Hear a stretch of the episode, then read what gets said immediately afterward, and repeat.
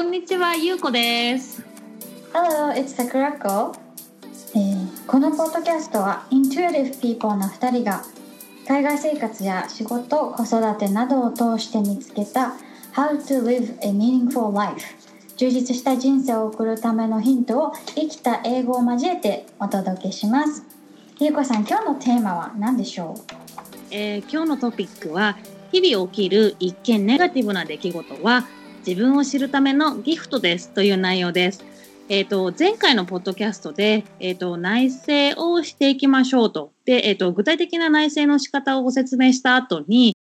内省で生まれた、なんか気持ちっていうのを、えーまあ、それを全部受け止めましょうねって、そういう気持ちが生まれた自分も、そういう自分もあるんだっていうことを受け止めましょうねっていうお話をさせていただきました。で、えっ、と、例えばなんですけど、その内省をしていく上で、まあ、多分多くの人が通るであろう、なんかネガティブな出来事、例えばちょっと嫌だなって思ったこととか、なんかすごいイライラしてしまったって思うことにぶち当たることとか、そういう気持ちが自分の中から出てくることって結構あると思うんですよね。で、そうなった時に、なんか自分がこういう感情を持ってる自分が許せないとか、うんなんで私ってこんなこと思っちゃうんだろうなんか性格悪くないって、なんて言うんだろうな、そういう経験ってありますかあーありますね。やっぱり内省してると、えー so when I self-analyze about the things that was not the things that I didn't like or the things that frustrated me, oftentimes I find my own insecurity. So I talked about this incident in one of my videos on Twitter, But uh, one time I was watching this documentary and it was made by BBC. Mm-hmm. And they interviewed Japanese people and they dubbed where the Japanese people Japanese people spoke in Japanese to English and they hired voice actors to speak in English but they all had this uh, really thick Japanese accent うん and I got a little frustrated. At first, I thought, why do they have to emphasize on the Japanese accent? And I started thinking, I started self analyzing the reasons why I thought that was frustrating to me. And I found out that it stemmed from my own insecurity. I have this idea that I found out that I deep down I think that more native you sound in English is better s- English speaker you are. うん。 And I thought that was negative. I thought I had this insecurity about how I don't like the way that my Japanese accent sound when I speak in English. うん。ですね。 そこで、あの、ネガティブな自分のコンプレックスと向き合う羽目になりました。そう、なんて言うんだろうな、なんか必ず内省をしてると、なんか最後に出てくるっていうか、まあ、それは最後じゃない、最後の気持ちじゃないんだけど、自分の価値観を知るために厚い壁になるのがそのネガティブな感情っていうか、うんうん。なんか私はこれが嫌いだとかこれが苦手だとか、なんて言うんだろうなそういう壁にぶち当たるんだけど例えば桜子さんの場合だとなんかそのえー、うんと綺麗に発音できなくってそれをなんかい揶揄されるっていうか、っていうことにすごくその、ね、フラストレーションとか、そのなんか怒りを感じたけどそれってなんかひっくり返すと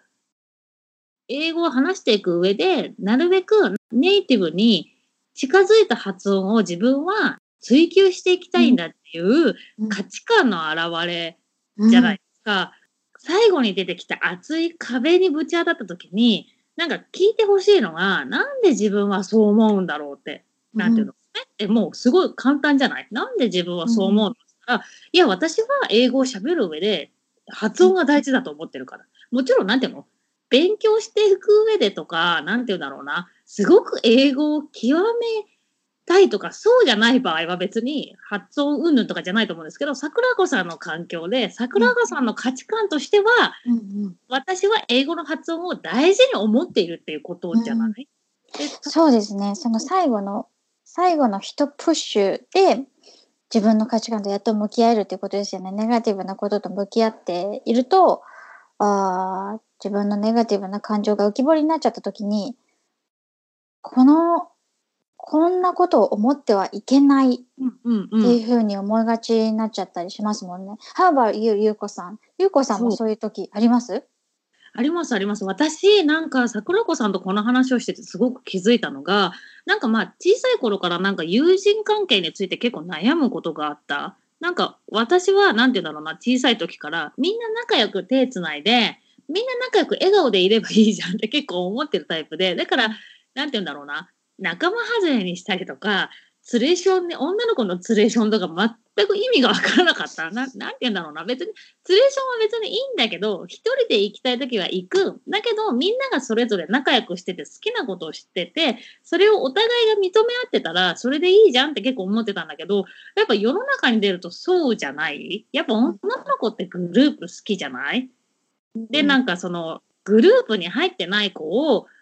なんていうの、除外することによって自分の存在価値を感じるケースが結構女子って多いと思うんですよ。うん、なんか悪口を言うことでその悪口を言ってるグループの結束が硬くなるみたいな。うん、じゃあなんかそういう状況の時にあれですねゆうこさんはもやもやとするってことですよね。そうそうそうそう。なんでそういうことするんだろうとか、別になんかそんな人を傷つける必要なんてないじゃんって思ってたんだ思ってて、なんかそれで結構もやもやして、私はなんか悪口とか言いたくないから、そのグループには入りませんみたいな感じにしてると、なんかどんどん属するグループがなくなっていくみたいな。うん、で、なんかそう、結構だからなんか友達が作れないタイプなのかなってすごい思ってて、今でも結構思ってる時もあって、なんか私はきっとなんか友人関係でそんなに友達とこう連れ合うタイプでもないし女子女子もしてないし友達作れないタイプなのかなとか悪口言ってる子とか陰口言ってる人とか見るともうやめようよそういうのって思ってたんだけど思っててもやもやしてたんだけどなんかそれは逆を返したら私はきっとその何人とのつながりをすごく大事に思ってる。だからこそ、それをやられると、うん、イライラとか、もうなんか、変な話、夜も眠れないじゃないけど、なんていうの、うん、寝る30分ぐらい前はモヤモヤするみたいな。うん、あの人はああいう風に言ってきたけど、その言い方で誰も分かってくれないじゃん。なぜならば私は友人関係っていうか、人とのつながりを大事にしてるから、理解してもらえるように伝えてほしいとかさ、なんて悪意を持って傷つけなくてもあなたの話を聞くから何て言うんだろうなそんな敵対視しないでみたいなのが多分根底にあったんだなっていうのをなんかすごい桜子さんのね話を聞いててすごい思いました。なるほど。でもそうですねなんか、えー、もやもやした感情を裏返してみたら結局は自分があの大切にしていることが見えてきたということですよね。So if you didn't care about it at all, you wouldn't、うん、you wouldn't even be upset about it, right? そうそう。ね気にしてないことだったらイライラもモヤモヤも自分の心に引っかからないですもんね。そうそうそうそう。うん、イライラ、モヤモヤの裏側にある、なんていうの、うん、なんで自分はそう思うんだろう？それに自分自身が気づいてほしいためにイライラ、モヤモヤするわけだから、ネガティブに思う気持ちを無理やり、私こんなこと思っちゃいけないとかじゃなくて、うん、その裏に、あ、私これ大事なんだみたいなのを、うん、なんかもう探してほしいなと思います。そうですね。本当自分の、自分が何を大切にしているのかっていうところからね、その感情の起伏が起きているわけですもんね、さっきゆうこさんがおっしゃったみたいに。そうそうそうそう。どこの部分のバーが、例えば私は友人関係が大事にしたいから、友人関係に対してのバーがすごく求めるレベルが高いとか、うん、なんかそういうのって人それぞれ違うけど。そうですよね。People have different standards. So you don't have to adjust your standard. ね、自分のバー、うん、基準っていうのは別に他の人と比べたりとかしなくていいんですよね。それが自分の価値ですもんね。価値観ですもんね。そうそうそうそう。だからなんかその価値観を、自分の価値観を知らないまま、なんていうの、比べる対象がその他大勢、自分以外のその他大勢になると、みんな違うバーっていうかスタンダードを持ってるから、比べられなくって自分自身が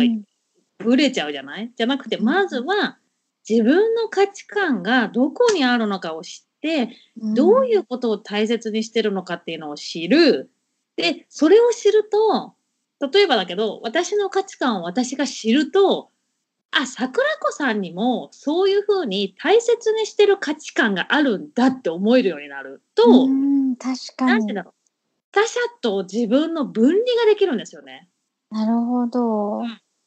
そうですよね。自分と、uh, so you will be able to see the difference between your own standard and other people's standard clearly っていうことですよね。うん、そう。なるほどなるほど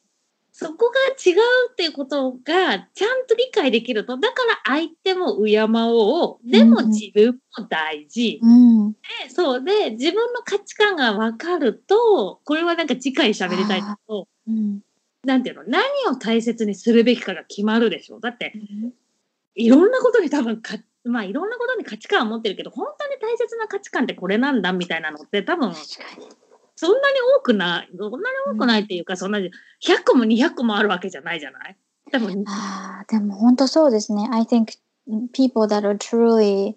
confident about their own principles うん、are the ones that are most respectful to other people だと思います。あの、自分の価値観っていうのをしっかり持ってる人ほほど相手に押し付けたりとかしないし、相手の違う価値観を尊重することができるっていうのは、あの、最近すごく思います。うん、そうなのよう。んだから、えっと、今回のポッドキャストを聞いてみんなにぜひやってもらいたいのは、だかはい。らそのネガティブな感情の裏側にある自分の価値観、まるまるだからそれにイライラするんだっていうう、ん。その、そのまるまるだからの部分を結構見てもらいたいなと思って、うん、で、えっと、次回は、えっと、その価値観をもとに、どうやってその何、人生においてのプライオリティをつけていくかっていうのを、はい。とぜひ。いよいよ入ってきます。いよいよね。結構はだったけど、やっぱり、こうやってやってみると、価値観を知るって本当に大事だと思う。自分を知る。礎の基礎ですからね。It's a very, very basic part that is absolutely necessary in order for you to um, build your own, uh, own priority, I think. ですそうね。なんです。はいすごいなんか今日は、なんか濃ゆいポッドキャストになったような気がします。そうですね。はい。では最後に、えっ、と、はい桜子さんに、えっ、と、最後のクエスチョンです。えー What is today's お土産英語？はい。Today's お土産英語 is two sides of the same coin. これは、えー表裏一体という意味ですね。直訳すると、おコイン、硬貨の裏表っていうことです。なので、あの、今日話していた、その insecurity とか、あーまあそうですね、insecurity and your、uh, the things that you value are two sides of the same coin 表裏一体裏返せばどちらかが見えてくるっていうことですよね。ネガティブな感情なんかをこう無理やり違うものに変えたりとかねポジティブなものに直そうと思ったりとか排除しようとかするのではなくてその裏側をちょっと見てみるっていうところを皆さん、えーやってみてください。でじゃあはまた。はい、See you guys、uh, next time. See you! Bye.